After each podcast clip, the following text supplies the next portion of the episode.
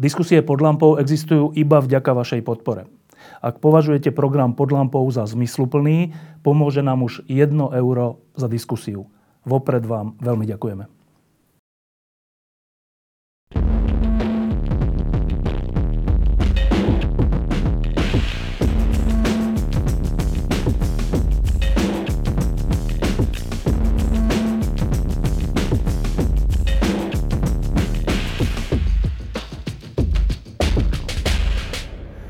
Končí sa rok 2017, e, je pár dní pred Silvestrom a my sedíme v štúdiu, kde natáčame poslednú pod lampou tohto roku a nejakým spôsobom budeme pokračovať v posledných 3, 4, 5 lampách, kde sme upozornili na veci, ktoré sa na Slovensku alebo inde dejú a sú pozitívne. Um, veľa lamp tento rok bolo o všelijakých problémoch, o, dokonca o vražde zatajenej, o únose právneho štátu, o všeličom, ale tie posledné lampy sme sa rozhodli venovať e, zlepšovaniu krajiny alebo zlepšovaniu vôbec e, našej spoločnosti a až civilizácie. E, tak to bude aj teraz. E, to, to, čo držím v ruke, je teda na prvý pohľad doska. Ale ona je špeciálna z viacerých dôvodov. Jedným z dôvodov je ten, že tá doska samotná, to drevo, pochádza zo zaujímavého prostredia, o tom sa budeme o chvíľku rozprávať. Druhý z dôvodov je, že táto doska má tuto taký nápis a ten nápis hovorí, že je to ešte významnejšia doska, než ona sama je, lebo je to doska udelená za najlepšiu inscenáciu roka 2017 na Slovensku. O tom tiež budeme hovoriť. Um, a ona je ešte dôležitá tým, že tá najlepšia inscenácia na Slovensku nebola len taká nejaká inscenácia, bola to dokonca opera. E, a keď opera vyhrá jednu dosku, tak je to udalosť, ale táto vyhrala 5 dosiek a to je najväčšie množstvo dosiek, aké vôbec môže nejaká opera vyhrať. E, a čo sa to teda stalo? To bol nejaký zázrak, že opera 5 dosiek, takže to bola opera, ktorú, ktorá bola v prevedení zahraničného orchestra a celé to bolo úplne špeciálne. No a s tým súvisí človek, ktorý tu vedľa mňa sedí, Boris Ažaltovič. Ako s tým súvisí, to sa ho hneď o chvíľku opýtam, ale ešte predtým si teda na chvíľočku pustíme záznam, kratučký záznam z tej opery, že o čom vlastne hovoríme.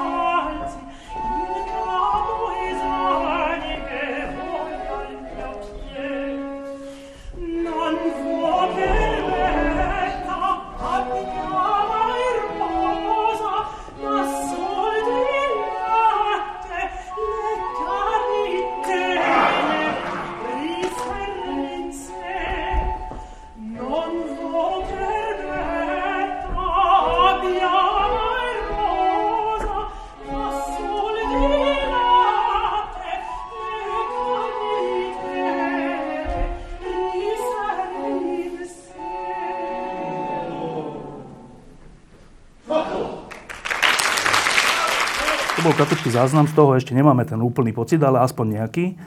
Tak Boris, 5 dosiek je neuveriteľná vec. No, no povedz najprv, že za čo bolo tých 5 dosiek? Tých 5 dosiek bolo za najlepšiu inscenáciu roka, za mimoriadný počin v oblasti operného divadla, za najlepšiu réžiu, za najlepšiu scénu a najlepšie kostýmy. No, neviem, či také v histórii bolo na Slovensku. Ja si nepamätám, že by nejaká, nejaká iná divadelná hra, balet alebo opera Získalo dostala. No, e, táto opera sa volala Arsilda. Krátko ju predstav, čo to vlastne bolo, čo to vlastne je. Je to baroková opera, ktorú napísal Vivaldi. Arsilda je kráľovna Ponská. Um, zaujímavé na tej opere je to, že sa hrála opäť po 300 rokoch či bola to obnovená svetová premiéra. Zaujímavé na nej bolo, že bola to pravdepodobne najväčšia koprodukcia v histórii Slovenska. No, bola to koprodukcia Slovenského národného divadla so štyrmi zahraničnými operami. Opera Lille, opera uh, Caen, opera uh, Luxemburg a opera Versailles. Zároveň koproducentmi boli uh, Český súbor Collegium 1704 a Collegium Vokale 1704, čo je zbor, Centrum starej hudby, Dni starej hudby a, a agentúra, ktoré som ja spolumajiteľ Gesamtkunstwerk. No, tak e, toto všetko sú také suché fakty, ale teda, že m, mm, v čom bola, nejak povedal by som, prevedením tá opera špeciálna? Unikátne sa stretli e, dirigent Václav Lux a, a režisér David Radok, ktorí si nesmierne porozumeli a vybrali si jeden citát z tej opery, ktorý hovorí, že v zásade čo keď lož a pravda majú rovnakú farbu. Ako ich rozlíšime? A tá opera je v zásade o tom, že tí ľudia sú v rôznych prevlekoch, vlastne ničomu nemôžeme veriť, nevieme vôbec, čo je pravda. Postupne režisér v tej opere vlastne sníma masky, teda tie prevleky, ale to vlastne úplne všetko nevyrieši, pretože tie postavy sú tými klamstvami, prevlekmi zaťažené a, a tá lož sa nedá jednoducho odstrániť a nejde ju ospravedlniť len tým, že bola urobená v mene nejakého dobra alebo lásky.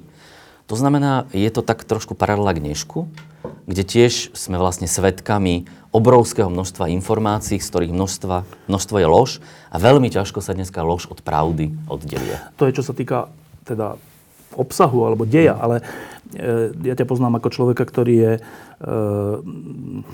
taký, že fajnšmeker na hudbu, na samotnú hudbu, tak e, hudobné prevedenie bolo tiež špeciálne? Špeciálne, pretože sa hralo na historických nástrojoch. Hralo sa na nástrojoch, na ktorých sa hrá u nás veľmi raritne. To znamená nielen na starých čelách, violách, husliach, e, čembalách, ale hralo sa aj na starých strunových nástrojoch, ako je napríklad teorbe. To znamená, malo to aj unikátny dobový zvuk.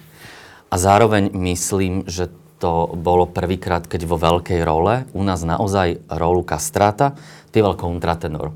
Pretože bežne tieto role spievajú vlastne ženy, ktoré sú prezlečené za mužov, ale prvýkrát tú rolu vlastne v tom hlase, ktorý bol posadený eh, do, do falzetu spieval muž. No a teraz eh, toto všetko, čo hovoríš, je také, že, že to bola taká špecialitka, taká nejaká mm, čerešnička na torte divadelnej sezóny Národného divadla v niečom eh, vnú, vnúcuje sa otázka, že či vôbec my na Slovensku sme schopní oceniť takúto čerešničku, že tam je taký tenor alebo kontratenor a taký nástroj historický. Takže um, že či tá vynaložená námaha, ktorá určite za tým je, aby sa to vôbec podarilo, uh, či našla odozvu? Ja som bol sam veľmi prekvapený, akú veľkú odozvu tá opera mala, pretože množstvo ľudí, ktorí sa v vážnej hudbe nevyznajú a už vôbec nie v starej a barokovej hudbe, hovorilo o tom, že tie 3 hodiny, lebo tá opera je pomerne dlhá, tie barokové opery sú dlhé, boli pre nich nádherne stráveným časom, časom, počas ktorého vlastne na čas úplne zabudli, pretože tá hudba bola tak krásna, že ich vlastne uniesla do nejakého iného, dobrého sveta. A, a a to bolo vlastne najväčšie zadozučinenie, že práve ľudia, ktorí nie sú odborníci a, a nie sú fajnšmekri a necestujú po svete a nevidia najlepšie opery v najlepších operných domoch, tak tí to ocenili. E, táto opera bola, myslím, v premiére a repríze na Slovensku. A ešte bude? Vráti sa v jubilejnej sezóne v roku, myslím, že 2019-2020, keď Národné divadlo bude oslavať 100 rokov. Čiže, čiže v Bratislave, respektíve na Slovensku, zaznie spolu trikrát? Áno? Bude viac repríz v bude aj viac repríz, roku. Ale to už nebude v tom obsadení, predpokladám? Nebude úplne v tom istom obsadení, to je ešte trochu ďaleko, lebo tie hlasové dispozície tých spevákov, ktorí to spievali tento rok, môžu byť o 3 roky úplne iné. To znamená, verím, že Slovenské národné divadlo možno opäť v spolupráci aj s nami vyberie adekvátnych reprezentantov, tak pokiaľ ide o orchester, ako aj solistov. E, preto sa pýtam, že keď takýto veľký projekt, finančne náročný, umelecky náročný, po všetkých stránkach náročný, e, môže z technických a rôznych dôvodov personálnych zaznieť iba párkrát, že človek by sa pýtal, že to sa oplatí? Tak finančne? Celkové, že strašná námaha iba, a iba stovky ľudí to môže vidieť. Ten projekt bol unikátny ešte v jednej veci, pretože myslím, že prvýkrát po 30 rokoch bola premiéra opery v priamom prenose v slovenskej televízii. To znamená, že teoreticky to mohli Mohli vidieť teda všetci. A, a myslím, že stále na stránke slovenskej televízie je. To znamená, ten, ten stream si, si každý môže pozrieť. Ale nie je tak podstatné podľa mňa, že um, či to vidí v tej opere 10 tisíc ľudí alebo 2 tisíc ľudí. Podstatné je, že tí ľudia, ktorí to videli, z toho mali silný zážitok a oceňujú to a označujú to ako za jednu z najlepších opier, aká vôbec na Slovensku bola minimálne po revolúcii uvedená. No a teraz, že prečo tu vlastne sedíš ty, že ako k tomu prišlo, že premiéra po 300 rokoch e, Vivaldiho opery e, bola okrem iného na Slovensku. Ako k tomu prišlo? Musím povedať, že je to trošku zhoda z časných okolností, ako to pri takých projektoch býva. Prvou je, že Václav Lux, dirigent toho českého súboru starej hudby, Kolegium 1704, si ten projekt vymyslel. Oslovil na neho Davida Radoka. Ten s tým súhlasil a potom hľadali vlastne operný dom, v ktorom by to uviedli. Treba povedať, že odmietlo to, myslím, že České národné divadlo. Lebo? Lebo podmienky uvedenia boli samozrejme nesmierne komplikované. To znamená iba na jedno spevacké obsadenie, kde je vždycky riziko, že stačí, že jeden spevák ochorie. A už, a už to nie je možné hrať. Um, um, je to externý súbor. Hej? To znamená, aj tam to naráža určite na, na prevádzkové dôvody a, a je to finančne náročnejšie zobrať nie domáci súbor, ale hostujúci. Druhou šťastnou okolnosťou bolo, že v pozícii riaditeľa opery Národného divadla sa ocitol Slavomír Jakubek, ktorý má rád starú hudbu a, bol ochotný do tohto nesmierne finančného organizačného národného, náročného projektu ísť. A treťou šťastnou okolnosťou možno boli, bolo, že ja som so Slavom Jakubkom kamarát a my sme sa dohodli, že, že ja mu pomôžem a tým pádom myslím, že cítil väčšiu odvahu, do, že do toho projektu pôjde. E, ja mu pomôžem, pod tým si máme čo predstaviť? Tak najmä finančne, ale trochu aj organizačne a, a, a podporou. Ale v prvom rade o, na začiatku asi išlo o tú finančnú podporu, že sa mohol spom- poľahnúť, že aj v prípade, že zo štátu neprídu žiadne mimoriadne peniaze, tak sa nám nejako ten projekt podarí urobiť. No a teraz e, my sme na Slovensku zvyknutí, že podpora umenia alebo nejakých takýchto náročných projektov je, e, je teda výlučne možná od miliardárov, respektíve od finančných skupín a takýchto e, zoskupení, lebo kto iný má tak veľa peňazí, aby mohli podporiť napríklad jednu operu, takúto drahu. No ja ťa dlho poznám a viem, že ty nie si miliardár. Tak to akým zázrakom ste urobili? Tak ja mám spoločnosť, ktorá teda vytvára zisk a my sme sa s eh, mojim kamarátom a zároveň partnerom Števom Dobákom dohodli, keď sme tú spoločnosť zakladali, že budeme robiť veci, ktoré nás bavia. A eh, keď zarobíme dosť peňazí na to, aby sme zaplatili nájomné a poplatky a, a, a jedlo a, a oblečenie a mzdy, tak v zásade peniaze, ktoré nám ostanú, tak chceme investovať na, do veci, ktoré nás bavia. A, a preto vlastne sme prispeli na túto operu a preto organizujeme koncerty, na ktoré prispievame vlastnými peniazmi, teda peniazmi tejto spoločnosti a, a zároveň sa nám podarilo presvedčiť jednu z veľkých IT spoločností, aby, aby aj na túto operu prispela.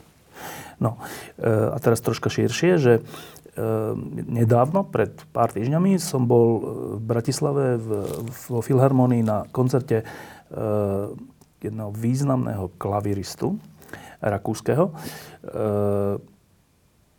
ktorý ste tiež vy organizovali, vy, táto vaša spoločnosť. A mne sa to zdá až neuveriteľné, že ak si to dobre pamätám, tak niekto z vás mi hovoril, že to je jeden z piatich top klaviristov na svete. Volá sa Buchbinder. A bol ináč veľmi príjemný pohľad na neho aj vôbec, ako hral a jak sa správal. Bolo to veľmi čarovné. Ale teda, že e, vy teda nepodporujete, že jednorázovo jednu operu a potom dostanete 5 dosiek a ste machri, ale teda vy všetci dostali 5 dosiek, vrátane Národného divadla, ale, ale že podporujete veci, ktoré sa dejú tu v Bratislave pravidelne. E, naposledy to bol Buchbinder v januári, zase niečo také veľké tu bude.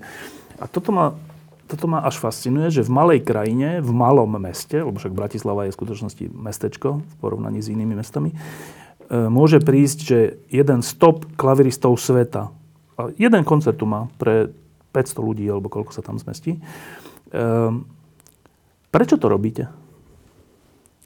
Lebo nás to baví, lebo nás to teší. Um, lebo to absolútne potešenie nie je len pre toho klaviristu a ten orchester, keď na konci tí ľudia tlieskajú, ale aj pre nás obrovský pocit, pocit zadúčtenenia, že to malo zmysel, že sa to ľuďom páči. A mm, ja úprimne verím v to, že um, človek by mal v živote robiť niečo, čo ho presahuje, alebo minimálne sa o to pokúšať. A ja už od malička som si vybral asi, že to bude vážna hudba a opera, lebo, lebo to ma baví. No, e, viem, že keď ste začínali s, týmto, s touto podporou hudby alebo tak, ešte tedy spolu so Žakým Handlerom ste robili takéto veci, teraz to robí aj on, aj vy oddelenie, ale o to viac je tu dobrých vecí. Uh, tak ja som si hovoril, že ale to, to asi nevydržíte dlho, lebo ako raz to urobíte, druhýkrát to urobíte, ale to, to sa nedá robiť na kolene, súkromne, len tak. Ale vy ma, presvi- vy si chcete presvedčiť, že sa to dá robiť. Uh, dá sa to robiť dlhodobo? To neviem, neviem povedať, či sa to dá robiť dlhodobo. Budeme sa to snažiť, snažiť robiť. Záleží to od toho, ako sa nám darí v súkromnom podnikaní samozrejme, pretože tie peniaze musíme zarobiť. Um, je to nesmierne finančne náročná vec. Ten výber zo vstupného pokrýva povedzme 15% nákladov. A to som asi trošku optimista. Ale kým teda na to budeme mať financie, tak to robiť budeme. Ehm, časom sa pravdepodobne obrátime aj na nejakú podporu zo štátu. Tam sú také rôzne obmedzenia, že v prípade takýchto väčších projektov to musí existovať 5 rokov, aby sa dalo žiadať nejaké signifikantné peniaze a nie o malé granty. Ale momentálne máme pripravené nasledujúce tri sezóny. Na to máme podpísané objednávky. To znamená, že, ako sa hovorí, sme si to lajsli, že to ufinancujeme. No, e, Boris, ty si sa narodil v Michalovciach, často srandujeme, že v downtowne Michaloviec. Um, s tým, že v nejakej chvíli si um, začal mať dojem, pocit, silné presvedčenie, že chceš robiť niečo s hudbou. Pričom ty nie si hudobník.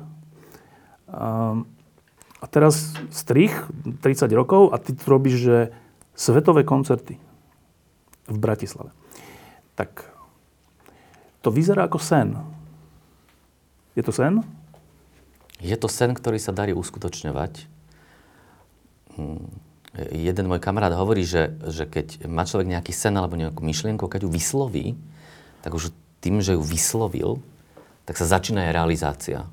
Pretože vyslovenému sa už dá veriť. A keď sa tá vec opakovane vyslovuje, tak ona vlastne sa stáva realitou a človek sám seba presvedčí, že, že sa to dá. Pretože keď som si ja pred troma, štyrmi rokmi vysníval, že ja pozvem do Bratislavy Anne-Sophie Mutter, čo je svetová huslistka, tak uh, musím úplne povedať, že sám som sa pri stole smial, že ako je toto možné. Ale keď som to s tým kamarátom začal hovoriť, tak som tomu začal veriť, že sa to predsa dá. Potom som išiel za tými agentúrami, urobili sme pár koncertov, začali sme mať referencie, Um, začali nás rešpektovať aj kolegovia na Slovensku z branže, ktorí to robia dlhodobo a sú tu skvelé festivaly ako Konvergencie, alebo agentúra Kapo zorganizuje, alebo Viva Muzika, ktorí tú cestu samozrejme pred nami už vyšľapali. Treba tiež povedať, že ako keby erbové kultúrne inštitúcie sa k nám správajú veľmi ústretovo. To znamená, či ide o Slovenské národné divadlo, alebo Slovenskú filharmóniu, alebo Slovenský komorný orchester, alebo telesa, ktoré tu sú. Robili sme koncert s muzikou Eternou.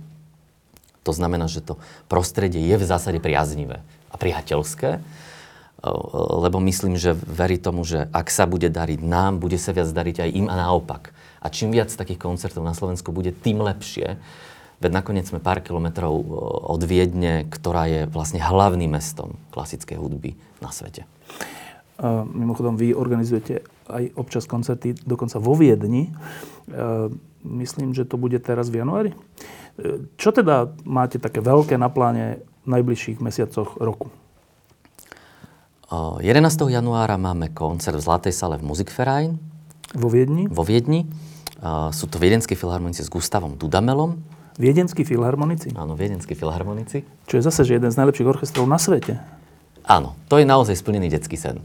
To je detský sen. Ja keď som prišiel do Bratislavy ako 18-ročný, tak som sadol na autobus a išiel som do Viedne s tým, že si kúpim listok na Viedenský filharmoniku, veď som si našporil.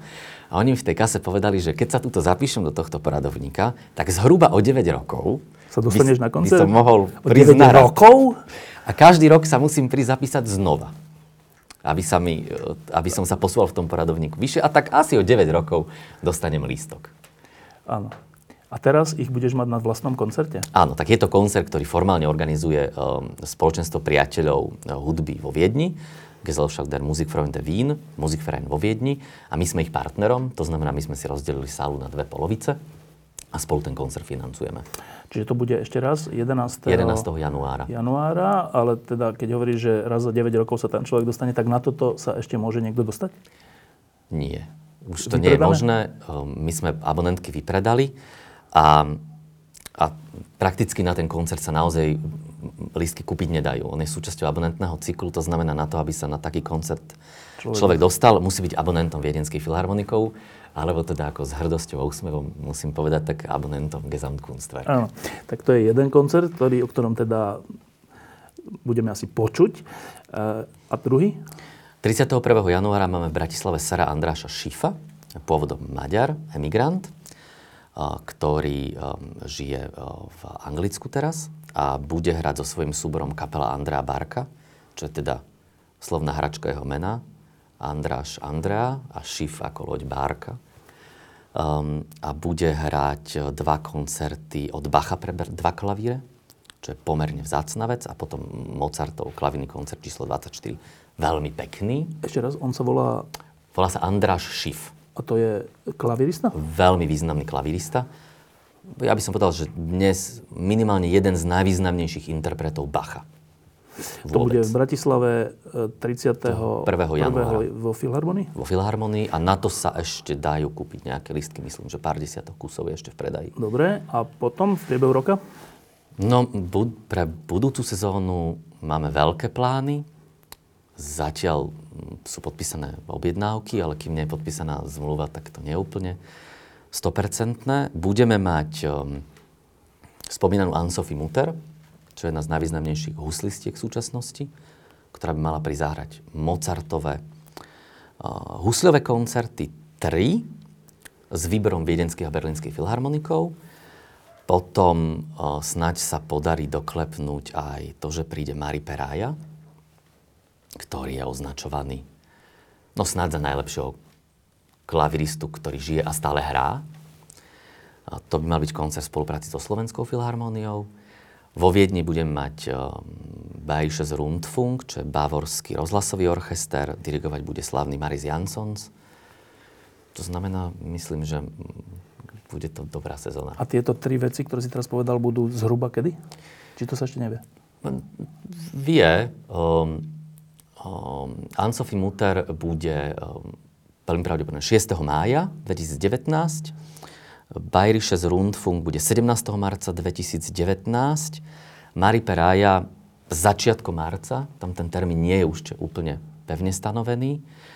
A, a potom budeme mať ešte štvrtý koncert, kde príde uh, frankfurtský orchester s Blechacom, čo je víťaz Chopinovskej súťaže. Veľmi zaujímavý, pretože je jediný, ktorý vyhral v histórii všetkých 5 hlavných cien. A ten bude, ešte nevieme kedy. Ten bude v oktobri. 18? V oktobri 18. Dobre, a teraz. Máme tu dosku, jednu z piatich, ktoré, ktoré získala opera hm, s medzinárodným svetovým obsadením. A teraz, keď nás pozerajú ľudia, ktorí tiež majú nejaký sen a nie sú práve v Michalovciach, ale môžu byť vo Vrútkach, alebo v Levoči, alebo hoci kde, a hovoria si, že ja by som niečo, ale to sa nedá. Tak e, čo by si im povedal? Ty, ty, ja by som im povedal, že dá sa všetko. Akože tá doska je teda toho dôkazom. Um, ide o prvú operu, ktorú sme koprodukovali, ale myslím, že keď človek má nejaký sen, verí mu, roky na ňom tvrdo pracuje a uverí v to, že je realizovateľný, tak sa nakoniec skutočnosťou stane v menšom alebo väčšom, ale to zadozučnenie príde a sen sa zrealizuje a, a nielen on, ale aj ľudia okolo neho sú takí šťastní a takí povznesení. Boris Aželtovič. Ehm, no, e, teraz ešte kratučko o jednom inom sne, Ehm, ktorý sme zase mali my tu pod lampou a v časopise Týždeň.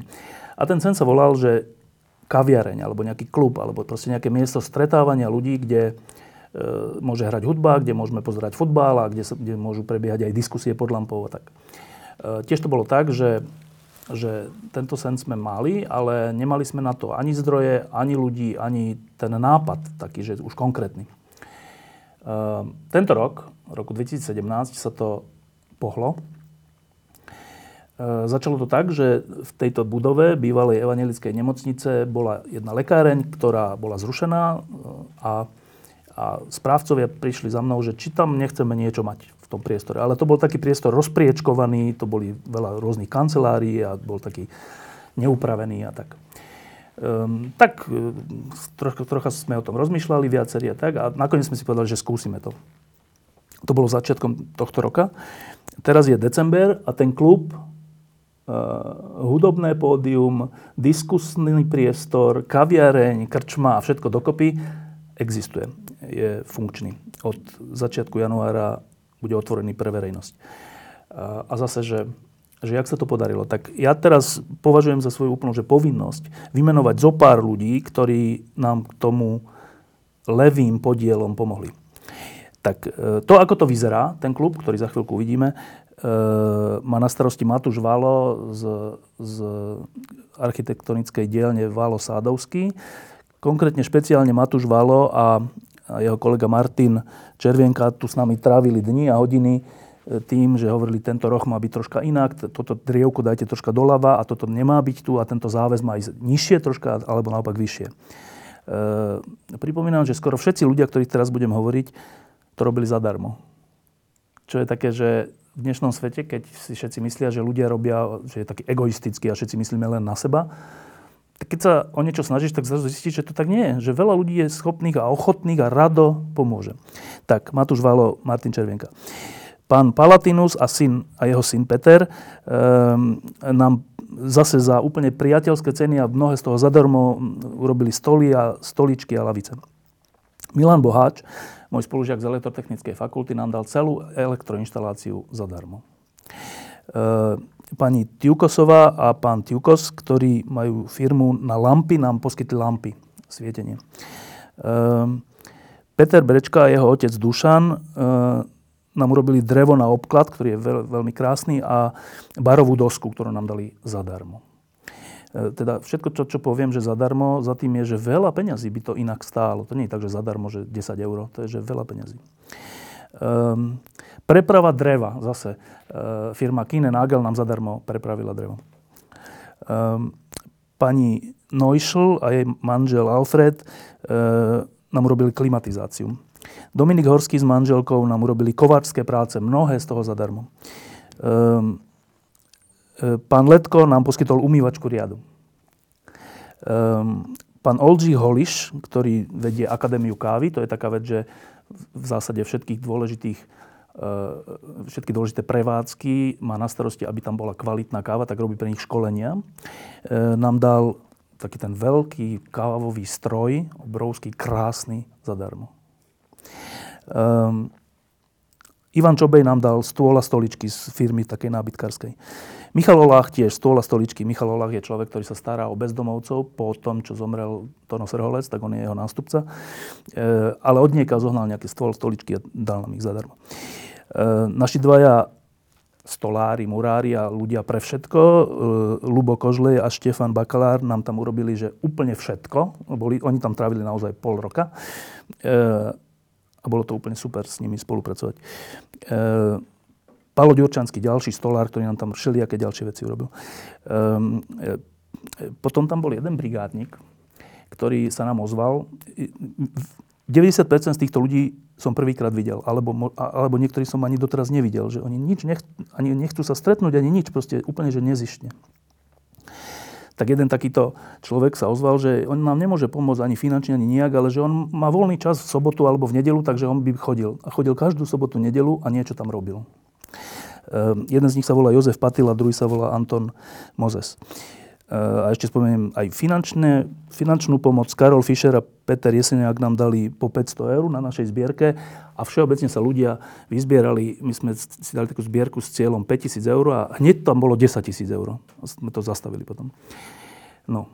E, samozrejme, že to všetko ešte nestačilo, veľa ešte tam musíme dokúpiť a všetko, ale to, že to takto existuje a to, že to vlastne existuje z dobrej vôle ľudí, že to nie je nejaký že komerčný projekt, že teraz máme od niekiaľ veľa peňazí, tak do čoho by sme ho tak dali, tak urobíme kaviareň.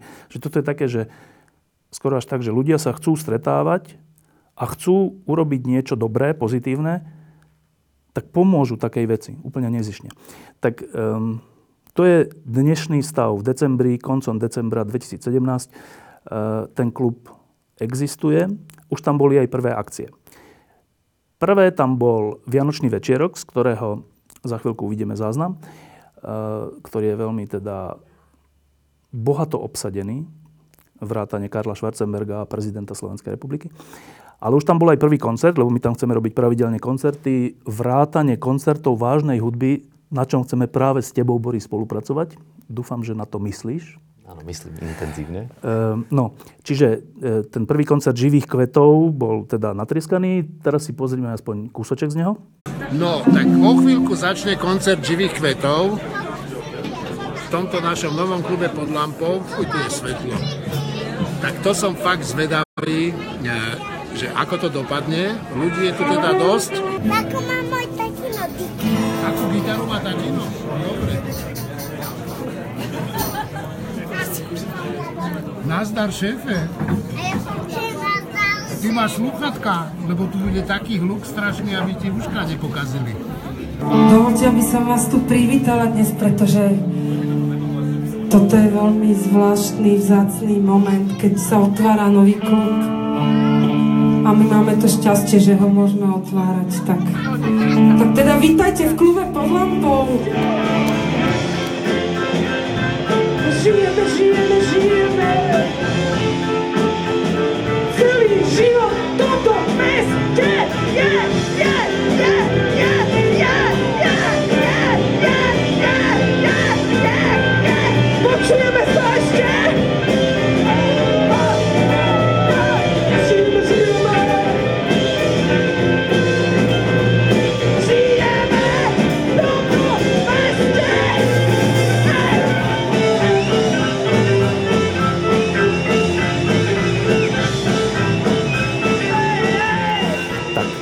Koncert živých kvetov. A teraz dajme dve vety, že e, to, to bola taká tá roková alebo taká hudba. E, akú hudbu tam budeme robiť spolu? Rozmýšľame nad dvoma projektmi. Jeden by mal byť v nedelu do obedu. Malo by to byť koncerty pre malé deti, také výchovno-vzdelávacie, zábavn, zábavným spôsobom. A druhý, o čom sme hovorili s Luciou Piusi, je, že dali by sme priestor študentom Vysokej školy muzických umení, ktorí študujú dirigentstvo a kompozíciu, aby tam uvádzali svoje diela. Pretože na to je v Bratislave veľmi málo priestoru. Výborné, to sa teším. Lucia Piusi bola spomenutá preto, že okrem toho, že ona je spevačka živých kvetov a je stĺpčekárka v týždni, kde každý týždeň píše svoj článok, tak e, ona bude mať na starosti hudobnú dramaturgiu toho klubu, teda po hudobnej stránke e, všetky veci. Čiže keď nejaké nápady sú, obrate sa na Luciu Piusi. Um, no, um, ešte tam chceme robiť všelijaké veci. Chceme tam robiť napríklad, že bábkové divadlo. Ehm, v Bratislave je bábkové divadlo. Keď som bol malý, tak sa pamätám, že som do neho chodil a veľmi sa mi to páčilo. Ehm, tak už máme aj nejaké ponuky, že, že kto by tam účinkoval, jak by to bolo. To sa, na to sa veľmi teším. Chceme tam e, pozerať majstrovstvá sveta v hokeji a olympijské hry a všelijaké tieto ligy majstrov a tak. Máme na to tam veľké plátna, kde, kde je výborný obraz. E, no, ja, ja stále ešte neviem, ako to dopadne, lebo jedna vec je to postaviť, zariadiť a tak, a niečo si naplánovať. A druhá vec je potom tá, tá denná prax.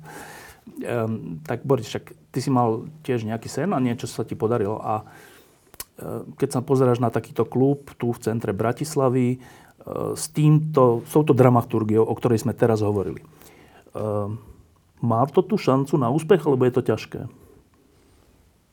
Ja myslím, že šancu na úspech to má pretože tí ľudia sa sami hlásia, že v tom klube chcú niečo organizovať. Ale určite prídu aj tak ako u nás chvíle, keď to nebude úplne ľahké a, a bude treba nájsť dodatočné financie a obratiť sa na priateľov a, a presne takýchto podporovateľov, akých si menoval, že máme teraz ťažšie obdobie, tak, tak pomôžte. Ale myslím, že tí ľudia o, pomôžu a ak sa podarí, e, tak ako okolo týždňa, aj okolo tohto klubu týždňa, vybudovať ešte nejakú, povedzme, že e, väčšiu skupinu ľudí, väčšiu komunitu, tak to môže prežiť veľmi dlho. E, tak ja dúfam, že to prežije, prežije minimálne mňa, keď už nie teba. E, tak, e, ešte chcem teda, neviem, či som to dostatočne zdôraznil, že všetkým tým ľuďom naozaj veľmi ďakujeme. Ten klub sa bude volať Klub pod lampou. E, tým pádom to súvisí aj s týmto s týmto prostredím. E, viaceré diskusie pod lampou budeme robiť tam, budú verejné, teda s, s obecenstvom. E, a naozaj chcem teda všetkým, celej tej komunite ľudí okolo týždňa aj okolo pod lampou poďakovať za výraznú pomoc. Vrátane teda aj celej redakcie našej a ľudí z nášho vydavateľstva, ktorí sa na tom veľmi podielali a veľmi sa snažili, aby sa to podarilo. Tak, teraz si pozrieme tú veľkú slávu, ktorou sa tento klub otvoril a ja to naozaj považujem za veľkú slávu, lebo také obsadenie e, ľudí málo kedy je v Bratislave. Dokonca, keď tam bol Karel Schwarzenberg, tak hovoril nám, že také niečo nie je možné v Česku urobiť. Že by sa to, takí rozdielní ľudia, aj politických názorov, aj všelijakých, stretli na jednom mieste a boli kamarádsky. Že to, že to, že to v, Čech, Čechách nie je možné, aj Martin Butora nám to hovoril. Tak, pozrieme si teraz e, taký 30-minútový záznam z toho, čo sa tam dialo. Vážený pán prezident, vážený pán Schwarzenberg, milí priatelia, chcela by som vás veľmi srdečne privítať na večierku týždňa v tomto našom krásnom novom priestore, klubu pod lampou. Som veľmi rada, že sa tu stretlo toľko skvelých ľudí. Takto pred rokom som bola na večierku týždňa a nikoho som nepoznala, stala som úplne tak vzadu, v rohu, sama, a o dva týždne na to som nastúpila do týždňa ako riaditeľka vydavateľstva. Každopádne, keď som tam nastúpila, tak som si povedala, že to sú také osobnosti, že sa so mnou ani nebudú rozprávať. Však to je aj pravda. Už budem ticho. Ďakujem. No keď som ich spoznala osobne, tak som zistila, že pravda teda je úplne inde a teda všetko toto platí, ale čo je najdôležitejšie, tak sú to veľmi skromní a pokorní ľudia. A tak som si ich začala vážiť ešte oveľa viac, tak už by som chcela iba poslednú vetu im odkázať. Ďakujem, že s vami môžem pracovať. Eh, dobrý večer.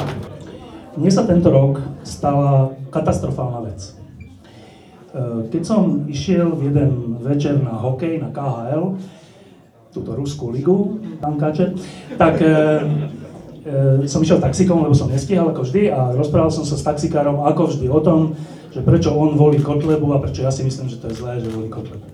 Dobre, a keď sme už boli pri štadióne, a už sme sa tak skamošili a tak, a som vystupoval a on povedal, že mimochodom, vy ste už v dôchodku? A ja som teda sa tak zarazil, povedal som, že nie, ešte nie som, a potom som o tom troška rozmýšľal, že vlastne, lebo aj čo iné sa nám deje v životoch a ako keby mi život ukazoval, že veci sa končia v posledných rokoch, aj tento. A ja som si povedal, že ale keď sa, akože keď mi život hovorí, že veci sa končia, tak ja zase poviem životu, že veci, veci sa začínajú. A tak sme vymysleli tento klub. Toto celé, kde sme, je z troch štvrtín urobené dobrovoľne. a teraz to myslím dobrovoľne zmysle, že zadarmo. Stretlo sa tu veľa ľudí, veľa profesí, veľa povách, často neznesiteľných povách, ale to, že sme mali všetci nejaký spoločný cieľ, tak, tak, tak sa to prekonalo, že sa to vlastne spodarilo. Dávam do pozornosti tu prítomnej opozícii tento fakt, že aj neznesiteľné povahy môžu spolu urobiť niečo užitočné. Tak, to, že teraz stojíte na rovnej podlahe, je zásluha, tu boli všetky jamy a všeličo, je zásluha človeka, ktorý má tú neznesiteľnú povahu. Ale keď teda sa rozhodne, tak potom tá, tá podlaha je naozaj rovná. Volá sa Stano Dubravický. Stano, ďakujem pekne.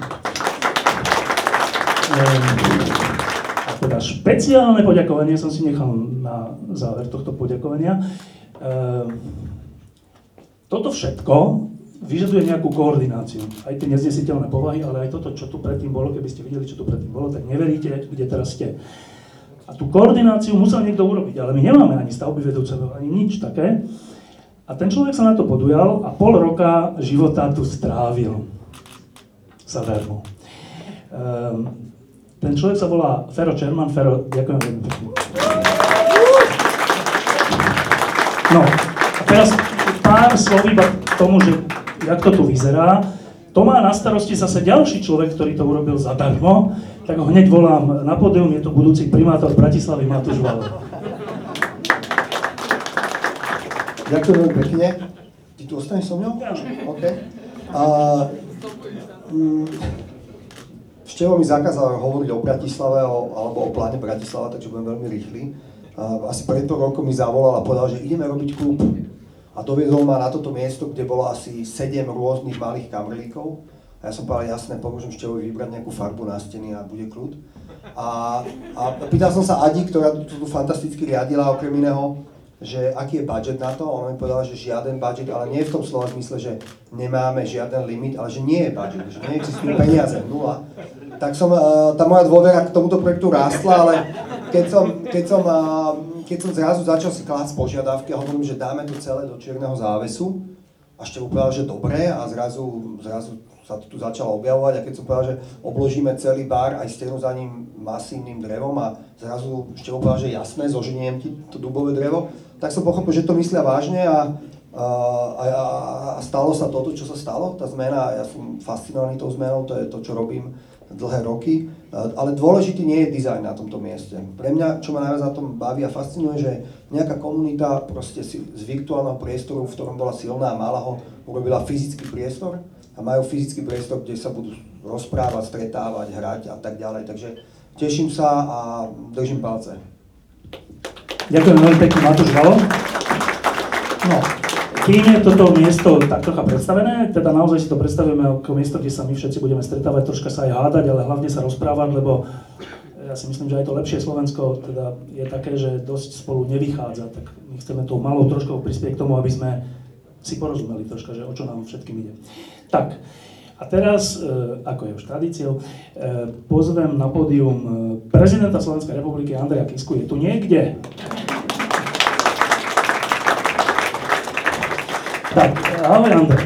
Teraz je teda jediné, jediná možnosť sú jedna zo štyroch otázok. Prvá, či teda zaplatíš tie lety do Popradu. Druhá, že teda ako to bolo s tým daňovým priznaním a vrátkami DPH. E, tretia, že Lašáková, Mamojka a spol. A štvrtá, či budeš kandidovať. Tak čo si myslíš, že ktorú z týchto otázok ti položím? asi ma už poznáš, že je jedno, ktorúkoľvek ty položíš, ja si aj tak poviem, čo chcem, takže pýtam sa na... Áno, ja ti samozrejme nepoložím ani jednu z týchto hlúbých otázok, čiže ja mám jedinú otázku, Andrej, že aký si mal rok? Tak v prvom rade dobrý večer, priatelia. Tá otázka je, skutočne si ma zaskočil, lebo však ho poznáte, vždy dáva zákerné otázky a teraz dal normálnu priateľskú otázku, čo sa až normálne necítim dobre. Aký bol rok? Rok bol pre krajinu na jednej strane dobrý. Rok bol pre naše Slovensko úžasný v tom, že sme sa zomkli, že sme to našim extrémistom, že sme im dali na frak a za to patrí ako klobúk dole mnohým ľuďom, ktorí sú práve dnes tu. Kde je pán Bán, ďalší stojí. Tu a mnohí, mnohí z vás. Dali sme sa dokopy, dali sa dokopy politici, mimovládky, média. Dali sme im to. A ja som na to nesmierne pyšný a zase sa ukazuje, že vieme sa spojiť. Vieme sa zomknúť, keď treba, keď sa jedná o vážne veci a vieme s tou krajinou pohnúť. Nebudem hovoriť, že teda, že len oni dostali na frak, ale to je zase na inú diskusiu.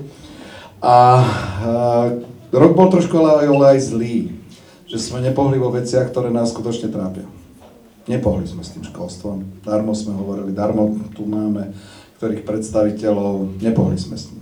A to už vôbec nehovorím o korupcii, o zaostalých regiónoch, o Romoch a tak ďalej a tak ďalej.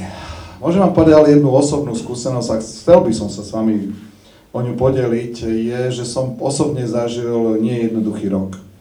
Rok plný špiny, urážok, nadávok, rok, kedy mi moja mama a môj najbližší volali, čo sa to s tebou deje, prečo čo sa to deje. A chcem vám povedať, že keď sa človek stretne s takým, takým to, môžeme to nazvať, že utrpením, ponižovaním a so všetkým sú dve možnosti, čo sa môžu stať. Jedna, že zatrpnete a druhá, že si z toho zoberiete niečo, že to do vás dá novú energiu a idete. A ja vám chcem povedať, že som dostal nesmiernu energiu. Takže to je v roku, ktorý, ktorý, ktorý sme mali. V roku, čo nás čaká, keď môžem, v roku, čo nás čaká, bojím sa nenávisti. Bojím sa toho, čo sa začína na nás valiť uh, z úst politikov. Trochu sa toho bojím. Bojím sa toho, aby sa nestalo v našej krajine to, čo vidíme v mnohých iných krajinách, že sa rozdelíme na dve polovice, kde jedna časť bude nenávidieť tú druhú a to je to najhoršie, čo by sa mohlo stať. Nedovolme to. Nedovolme to každý na tom svojom poli, kde sme. Každý jeden zabojujme za to, aby to naše Slovensko bolo lepšie. Či je človek novinárom, študentom, politikom, kýmkoľvek. Každý máme v svojom okruhu možnosť zabojovať, ukázať, že ja som dobrý človek a takúto krajinu si neželám. Každý máme iný dosah, ale všetci máme možnosti zabojovať a naše Slovensko skutočne stojí za to. A veľmi by som si želal, aby sme sa spojili a nedovolili túto vlnu špíny a nenávisti, čo sa teraz začína valiť, aby sa dostala medzi ľudí, lebo to by bolo najhoršie, čo by mohlo pre eh, našu krajinu znamenať. A na záver sviatky, ak môžem, rok pre mňa bol ťažké, pretože mi odišiel veľmi blízky mladý človek vo veku 43 rokov. A vždy, keď sme si sadali za štedrovečerný stôl, tak som hovoril mojim deťom, aké je nádherné, že môžeme sedieť za jedným stolom a užívať si spolu tieto sviatky. Tieto sviatky už to takto nebudú. A chcel by som to povedať nie preto, aby sme ste boli smutní, aby som vás robil smutným, ale aby sme si to vážili. Aby sme si vážili svojich najbližších, ktorých máme, či sú to rodičia, pokiaľ ich ešte máme, naši partneri, priatelia, manželky, manželia, naše deti, pretože nikdy nevieme, čo bude za deň, za dva, za mesiac, za rok. Vážme si to a užíme si tieto nádherné sviatky. Prajem vám všetkým šťastné a veselé. Uh, ďakujem pekne, tak konečne vieme, či bude kandidovať. Uh, no, teraz, všetci asi máme takú otázku, že či sa v tejto krajine dá niečo zmeniť. Tento rok začal protikorupčnými pochodmi a bolo to super a skončil prinútením prezidenta, aby vymenoval úplne že nehodných kandidátov na ústavný súd, čo je zase hrozné. A to vyvolalo takú otázku, že či, či sa tu dá niečo zmeniť. Tak ja som si povedal, že zavolám človeka, ktorý v takejto a ešte oveľa horšej situácii uh, urobil nejakú iniciatívu ešte pred rokom 89 a naozaj sa veci zmenili. A chcem sa opýtať, že či sa niečo podobné dá urobiť aj teraz. Poprosím, aby na podium prišiel Fero Mikloško. Prosím vás, hovoriť o nádeji ľuďom, ktorí sú beznádejne vyhľadovali. Je zúfale posledné. Rozprával mi Milan Bočka, výtvarník, že išiel v takomto zimnom čase po nábreží Dunaja, bolo to pred niekoľkými rokmi, a videl neuveriteľnú scénu. Všetci viete, že asi prostredku Dunaja je taká boja. A tam na tej boje, v tejto studenej vode v zime, sa držal ten človek. Ľudia samozrejme volali, teda už záchranné člny a podobne, ale to čo, to, čo bolo podstatné, že tí ľudia, čo ho videli, tam, jak sa drží tej vode, tej, tej boji, mu kričali vydrž, vydrž. No tak to je jedna stránka nádeje. Predstavte si, že by som teraz začal hovoriť, Štefi, vydrž. Pán prezident, vydržte. Nie, nie, to není najhlbší rozmer. Na, u nádeje je podstatné, že je poslaním. Že ľudia, ktorí, že tu musia byť vždy ľudia, ktorí sú posla, poslami nádeje. Starom zákone to boli proroci, boli poslami nádeje. Jeremiáš, Izaiáš, Daniel a tak ďalej. Milí priatelia, toto je kľúčová vec. Ak sme tu takto všetci, ak tu mnohí si pamätáme november, zápas s Mečiarom a tak ďalej a tak ďalej, tak si uvedomme, že sme poslami nádeje. A že z tohto poslania není možné ustúpiť. To je jedno, že Jeremiáša hodili do jamy a tam skončil. Vadí ti, že skončíš jame? To je jedno, že Izaiáša rozpilili. Pán prezident, vadilo by vám, keď vás rozpilili. Proste je podstatné, dnes sa, kde sa hovorí o tých, čo hádzali do jamy a čo pílili. Ale o Jeremiášovi a Izaiášovi sa hovorí a do dnešných dní sú poslami nádeje. Čiže prosím vás, teraz keď sa dobre najeme, keď si vypijeme fajného vínka, buďme poslani, poslani nádeje. To je naše, naše povolanie a od toho nemôžeme ustúpiť. Ostatné príde samo. Ja už počujem tých angelíkov, ako prichádzajú a blíži sa osmičkový rok, nebojte sa. Je to Ďakujem pekne. No, e, teda hovorí o jedle, ono už príde, ale ešte poprosím vás, krátke strpenie, naozaj to stojí za to. Totiž to, neviem, či viete, ale dnes je presne 6 rokov od dňa, keď e, odišiel Václav Havel. A neviem, či viete, ale teraz tu s nami sedí človek, ktorý s Václavom Havlom celý život spolupracoval, aj pred rokom 89, aj po.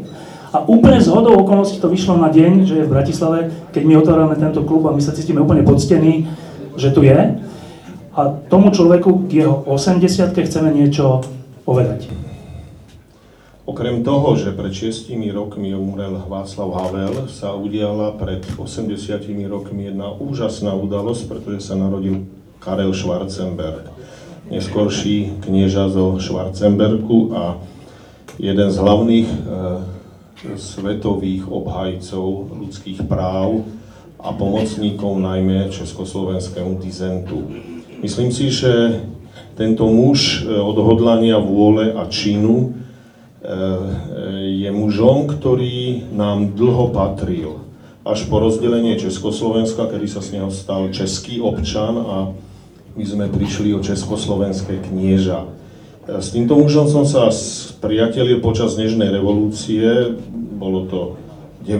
decembra 89 a on 10.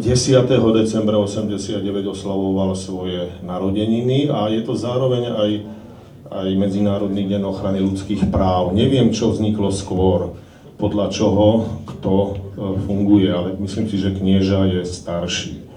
Takže Uvažoval som potom rozdelení Československa, ako si osvojiť knieža, ktoré reprezentuje tie staré, prastaré hodnoty, e, starší ako rovnosť, bratstvo, hodnoty cti, hodnoty spolupatričnosti, hodnoty dodržania daného slova. A za tie roky som dospel k názoru, že je tu istá možnosť, keď e, knieža, ktoré už není slovenským kniežaťom, respektíve československým kniežaťom sa stane naším šlachticom a my môžeme nájsť cestu k tým hodnotám, ktoré sme neprijali. My Slováci sme si neosvojili vysokú šlachtu, nechali sme ju e, uhorskú. Tak som si povedal, že najlepšie bude, keď knieža dostane nejaký majetok na Slovensku a ten majetok ho opravňuje byť našim kniežaťom a nás opravňuje veriť tomu, čo on reprezentuje aj ako v istým, istej dôvere vo človeka, ktorý nám patrí. Takže dneska po obede v neskutočnej zime spolu s primátorom mesta Modry sme Karlovi Schwarzenbergovi venovali 2 metre štvorcové pozemku za Kalváriou, ktoré on s ďakou prijal a od dnes sa stal aj slovenským kniežaťom. Máme byť na čo pyšní. Ďakujem pekne. Ešte pár slov, poprosím človeka, ktorý aj s Karlom ešte pred, teda po roku 89, ale pred rozdelením Československa bol spolu na hrade Martin Butorov.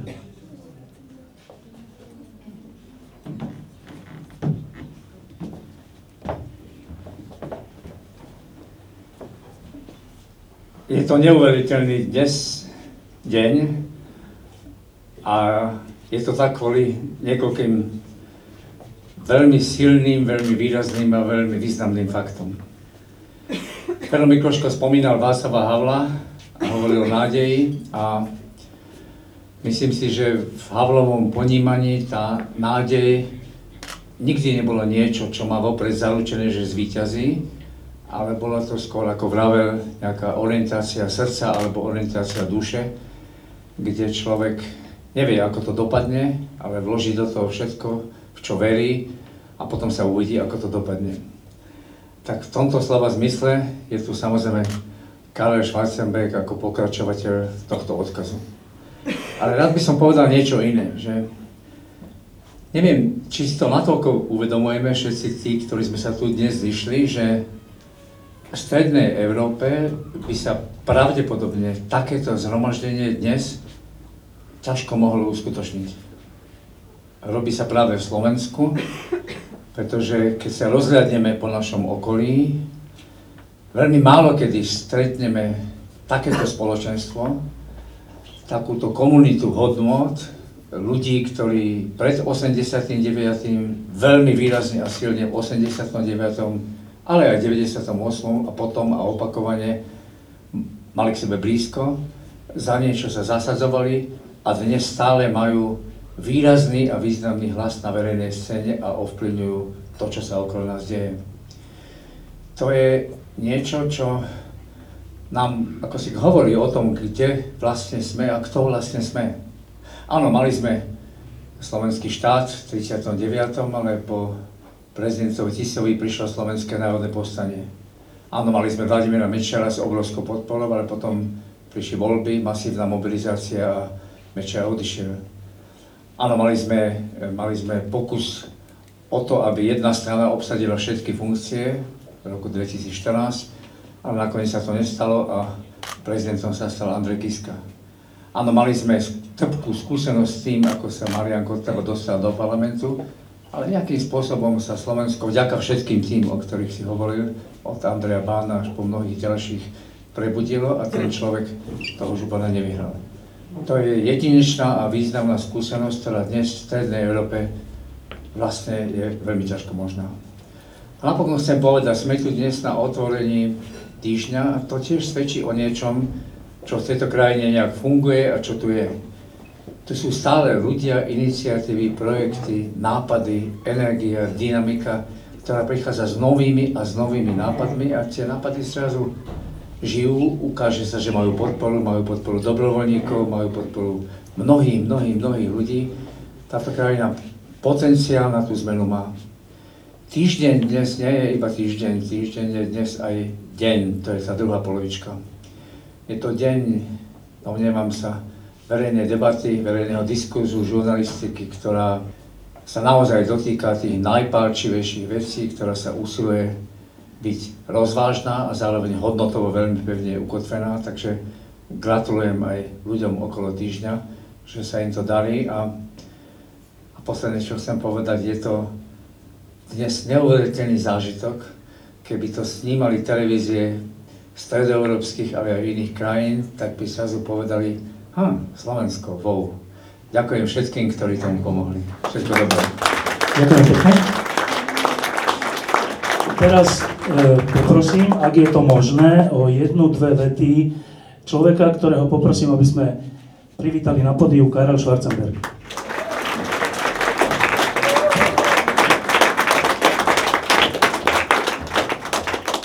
Tak za prvé děkuji srdečně za to pozvání. Mám, je to pro mě veliká čest, že vlastně při svátku týždně jsem pozvaný dnes a velice jste mě tady poctili. Musím říct, že osmdesátiny je blbý svátek, poněvadž člověk cítí, jak síly ubývají a prostě už není to, co byl ze 70, aspoň to už jsem taky spokoval. Ale ta pozvánka a střetnutí, setkání se všemi slovenskými přáteli dneska, to byl pro mě krásný zážitek. Vlastně to nejdůležitější bylo již řečeno panem prezidentem a mými předřečníky. Jako poslední mám těžko ještě něco zajímavého k tomu dodat. Ale musíme si uvědomit jednu věc. Je opravdu žijeme zase v přelomové době. Dějiny se nevyvíjí hladce, oni se vyvíjí jako schody. Nějaké časy klid a najednou je pád nebo zestup nebo cokoliv.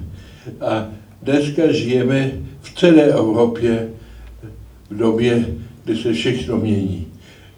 Výsledky voleb v různých evropských státech nám naznačují často znepokojící nálady a zestup podivuhodných stran. Je zase čas, kdy si musíme uvědomit, že tu demokracii, tu svobodu musíme bránit.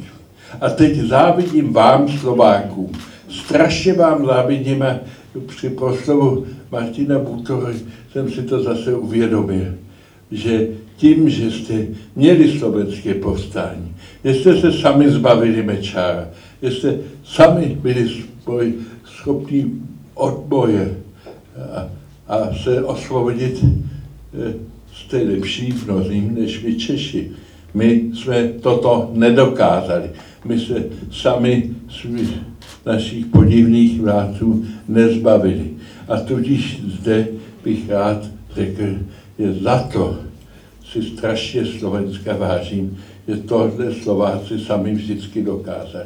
Musíme se od nich v Čechách poučit, jak se to dělá. To je pro mě jasný během vývoje posledních let. A ještě něco. Podle středoevropských ústav, ať je to v Rakousku, na Slovensku či v České republice, eh, prezident nemá silné pravomoci. Pravomoci jsou šéfa vlády, parlamentě a tak dále. Ale vypozorovat jsem jednu věc, jak strašně hlava státu ovlivňuje náladu a politickou situaci v zemi. Viděl jsem to v Rakousku, jaká byla nálada, když byl prezident Waldheim, když byl prezident Heinz Fischer a teď eh, prezident Van der Bellen. Viděl jsem to v České republice, jak se úplně politická nálada změnila od Havla ke Klausovi a teď Zemanovi. Uvidíme, jak budou výsledky příštích voleb.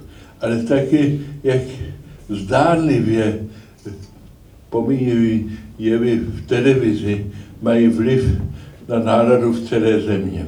Já vám řeknu jednou malou historku. Eh, během těch jednání v minulých týdnech eh, no, nově teď ustanovený premiér, pan Babiš, se objevil předsedy komunistické strany a s panem Okamurou vedoucí své vlastní trošku fašizující strany v televizi. Výsledek je pozoruhodný. U nás na Orlíku kolem je několik eh, citkánských hodin. Sotva se tohle objevilo v televizi, už se na jejich dveřích objevily hákové kříže. Tedy někdy nečekaný výsledek politických událostí. Je čas, kde jsme povinni bojovat za svobodu. Je čas, kde musíme všichni na opravdu sebrat síly, i když jsme 80 letí děti, a jít do toho boje. Pač ty noční můry z minulosti nesmí zase zvítězit. Ano, Karel Marx měl pravdu, že tragédie minulosti se opakují jako frašky dnes. Ale přece jenom ty herci těch fraškách u nás dnes jsou taky nebezpeční. To si musíme uvědomit. Závidím vám, Slovákům, že jste už dospěli do období, kde jste sami se proti tomu postavili. U nás to ještě není. U nás mají naši okomorovci protějšek vašich kotlebovců silné postavení v parlamentě a očividně i nová vláda se bez nich neobejde. Je to smutný vývoj. Šestý výročí Václava Havla on by se velice divil, kdyby se díval na českou zemi dneska. Blahopřeju vám, blahopřeju vám k vašemu prezidentovi a blahopřeju k tomu, že jste se vždy postavili a šli do boje. Doufám, že to dokážeme taky. Ale za to pozvání zde a za krásný večer a odpoledne v Modře všem děkuji. Nevíte, co by to dodalo síly a vím, že, mu, že to je taky vlastně eh, zapovinování mě. Že to, co jsem zde zažil, je, mě nutí k tomu, abych dále pokračoval. Děkuji mnohokrát.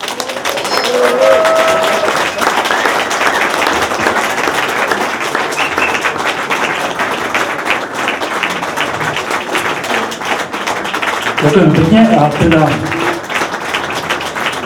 neboli by to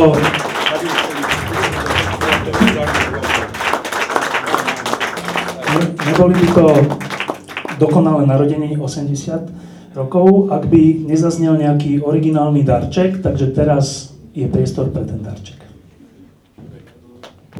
Jedna sa volá s Magorom, pretože to bol náš spoločný kamarát Magor, Ivan Martin Jirov z Magor. Keby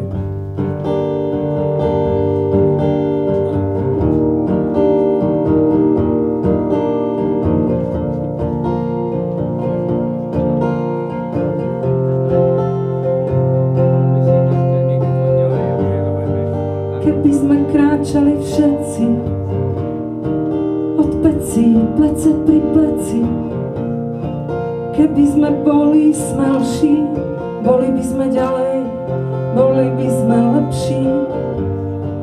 A keby aniel strážny nestrážil roztopašných, keby to neboli blázni, svet by nestál za nič, nasadiť život ako sombrero s magorom, s magorom, svet nechať vysieť za obzorom, Magorou, s Magorou, ešte malé pivo a bororo, s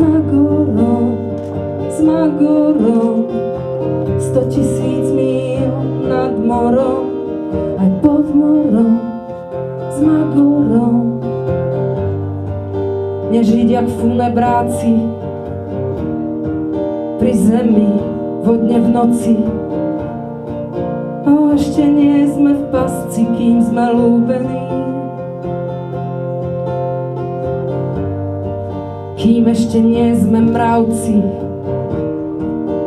uväznení v práci. Sme voľní ako vtáci v podzemí. Nasadiť život ako sombrero s magorom, s magorom svet nechať vysieť za obzorom s Magorom, s Magorom. Ešte malé pivo a bororo s Magorom, s Magorom. Sto tisíc míl nad morom aj pod morom s Magorom. Oh, byť večný ako sáčok z igelitu zbierať len kamene a facky na cestu. Oh, ísť proti prúdu ako bocian, famózne, tak famózne. Oh, byť ako vtip, čo sa im pletie do kázne, iným do kázne. Nasadiť život ako sombrero s magorom,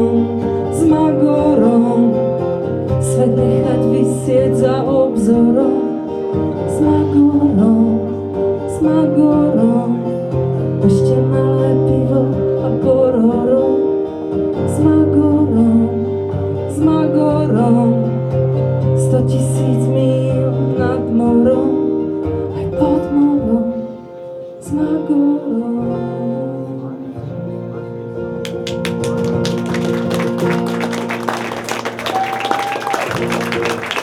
to bol, to bol Vianočný večerok týždňa a teraz sme už naozaj na konci roka 2017. Um, sedíme tu s Borisom Ažaltovičom, s ktorým predpokladám, že o pár dní na Silvestra uh, zjeme zo pár ústric, alebo ako to máš naplánované? Presne tak. Áno. A potom pôjdeme do mesta, asi aj ja do tohto nášho klubu, kde teda pozývam kamarátov. Uh, Boris, je, je naozaj, že pár dní do konca roka 2017, tak uh, tu sme veľakrát v tomto štúdiu hovorili o tom, aký to bol rok pre Slovensko, pre Európu, pre svet a v mnohom to bol ťažký rok. E, Vrátanie rôznych volieb a rôznych ľudí, ktorí vyhrali tie voľby alebo prehrali. Ty si mal aký rok? Mm, pracovne nesmierne úspešný. Darilo sa nám v podnikaní, darilo sa nám v organizovaní koncertov vážnej hudby. Urobili sme, alebo podelili sme sa na, na produkcii skvelej opery, súkromne to bol tiež veľmi dobrý rok. Um, mal aj svoje smutné momenty. Uh, jeden náš spoločný kamarát mal veľmi tragickú dopravnú nehodu a, a stále leží teda v nemocnici a, a modlíme sa za neho. To je Robo Žitňanský, pre tých, čo nevedia? No a dívam sa s optimizmom do nového roka. Um, Teraz sa tak hovorí, že táto naša západná civilizácia je v kríze a, a je na takej kryžovatke a možno to môže aj zle dopadnúť, uvidíme. Keď sa pozeráš do roka 2018, tak ty sa pozeráš aj s nejakou nádejou? Určite sa pozerám s nádejou. Mám pocit, že tak v politike, ako aj vo verejnom živote sa, sa tvorí niečo nové a dobré. Asi najväčšou výzvou budúceho roku bude, že kto bude kandidátom slušných ľudí na prezidenta, tak to som sám veľmi zvedavý, že v prípade, ak sa súčasný prezident Andrej Kiska teda rozhodne nekandidovať, že koho tieto kruhy vygenerujú, ponúknú a či vôbec bude mať potom šancu. No a s optimizmom sa dívam na, na komunálne voľby, pretože ako dopadnú po podobne ako župné, tak um, to je šanca na to, že v Slovensku budú vládnuť slušnejšie ľudia. E, tento program je vysielaný aj na televízii Noe, ktorá je v Česku. E, a všetci troška s údivom alebo až údesom sledujeme, čo sa v Česku posledné roky deje. Od toho, že Andrej Babiš bol ministrom financií, teraz je premiérom, po to, že e, ako sa správa posledné roky Miloš Zeman, až po to, že teraz tam budú mať prezidentské voľby a je možné, že tento Miloš Zeman to znova vyhrá tak e, predpokladám, že ty ako človek, ktorý sa narodil v Československu, e, to nejakým spôsobom e, sleduje, že čo je tvoj pocit z Česka? M- môj pocit je, že um, to, čo si Slovensko zažilo v mečiarizme, taký ten na chvíľu, takéto mrazenie pri, opätovného príchodu toho starého režimu, tak takou nejakou katarziou si tí Češi neprešli a možno sa im to vypomstilo teraz, že tú historickú skúsenosť nemajú. A ako, ako hovoril knieža Schwarzenberg, tak e, nejako si to budú musieť vybojovať. Nejako si to budú musieť vybojovať. Je, je, to, je to na nich. E, mňa úplne tento rok jedna vec zamrazila z Česka. A ona je, týka sa politiky, ale týka sa aj kultúry. Keď Jarek Nohavica vyjadril nejakým spôsobom podporu Okamurovi Jarek Nohavica je aspoň tvorbou citlivý človek. Toto má aké vysvetlenie? Tak e, ja neviem, čo sa, e, čo sa s ním stalo, prečo to urobil, ale určite nie je jediný človek, e, ktorý vo veľmi vysokom veku len nemúdrie. Aby som to veľmi tak diplomaticky povedal. Máme s tým na Slovensku skúsenosti, že? Máme. Boris, e, ďakujem, že si prišiel a teda všetkým divákom a podporovateľom a všetkým vám, ale aj tebe, dobrý rok 2018. Ďakujem veľmi pekne, všetko dobré do nového roku. Tak, kde budeme na Silvestra? Neviem. Nemáš plán? Nemám. A bude otvorený Apač. Bude otvorený a aj my asi otvoríme ten No, klub, tak však nejak keď otvoríte, sa už tak- prestravujeme. no. Uh, ty si hovoril v- o tej sezóne, že, že to bude všetko okrem jedného 2019. Áno, áno. 2018 bude len ten január? No, január a október? potom október, no. Tri veci, hej? Mhm. Že tu sa oveľa viac ani nedá robiť, že? No, to problém, e, v jeseni je problém vo Filke. S priestorom? Áno, áno, lebo sú, uh, jednak sú Breslavské hudobné slávnosti, že to je vlastne na tri týždne neprístupná sála. Potom sú plesy, čo je pre nich, ja chápem, že potrebujú peniaze, lebo oni tie peniaze používajú na rekonštrukcie, opravy a také. Tak plesová sezóna to zase, no, to sa vymláťa termíny. A ešte je tam aj, jak sa volá, ten no, taký, ten, ten, taký najväčší summit o bezpečnosti. Aj Globsek? Globsek, tam má čas svojich aktivít. A ešte ministerstvo zahraničných vecí v jeseni nejaké konferencie robí. No, um, posledná vec, že v tom januári, to, to, to ja som teraz zistil, že to sú že viedenskí filharmonici, to je ten, ten, ten 31. To je z 11. Či ten 11. Že to by si zaradil v tom svojom všetkom, akože to je jednotka?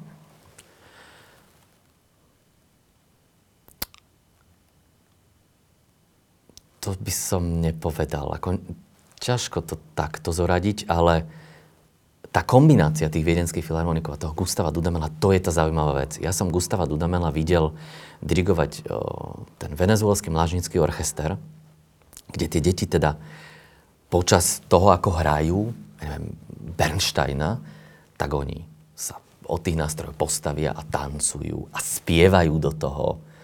To sú, treba povedať, pozbierané deti Pozbierané- z chudobných rodín. Áno, z chudobných rodín. A z toho ide taká radosť. To znamená, v ňom je taká nesmierna energia. A, on je mladý. On, on sa narodil, myslím, v 81. roku. On je mladší, jak ja. Je to neuveriteľný zjav. A som strašne rád tomu programu, pretože v tej druhej polovici je tá Symphony Fantastic, čo je mm, teda, teda symfónia, ktorá je taká psychedelická trochu, je tam sabat čarodejníc a sú tam základy metalu a progu hudobne. To znamená, že teším sa, že to bude také, ako, také, také trochu jak rokový koncert. Že tam Musikverein zažije akože takú energiu, že to nebude také, len také úplne vážne, ale je to... Musikverein je teda pomerne posvetné miesto, hej? Tak ja by som povedal, že je to prvá sála na svete. Na svete? Ja by som povedal, že je asi najdôležitejšia, lebo tam sa to deje 150 rokov. No, a začali sme doskou a skončíme doskou takto, že e, to sme ešte totiž nevysvetlili. Ja som to iba naznačil a ty to vysvetlí, že čo je čaro toho samotného materiálu dosky? Tento rok, um, to som sa teda dozvedel na odovzdávaní divadelných dosiek, je to doska z konkrétnej chalupy, myslím na Orave. A teda pod touto doskou a pod tými všetkými doskami, ktoré z tej chalupy teda vybrali z tej podlahy, tá rodina sk- skrývala počas druhej svetovej vojny Židov. A teda naozaj sa na tých doskách hralo takéto ozajstné divadlo, pretože tam tí nacisti chodili a tá rodina tvrdila, že tam nikto nie je. Čiže vždycky uh, uh, sa tá asociácia divadelných kritikov snaží nájsť také dosky, ktoré sú naozaj doskami divadelnými, pretože na tom sa hralo naozajstné divadlo života. Že to je každý rok tie dosky majú tento princíp? Áno. A táto konkrétne, konkrétne táto, ktorú teraz držím, tak pod ňou boli skrývaní Židia počas druhej svetovej Áno. vojny. Krásny princíp. Všetko dobré. Diskusie pod lampou existujú iba vďaka vašej podpore. Ak považujete program pod lampou za zmysluplný, pomôže nám už 1 euro za diskusiu. Vopred vám veľmi ďakujeme.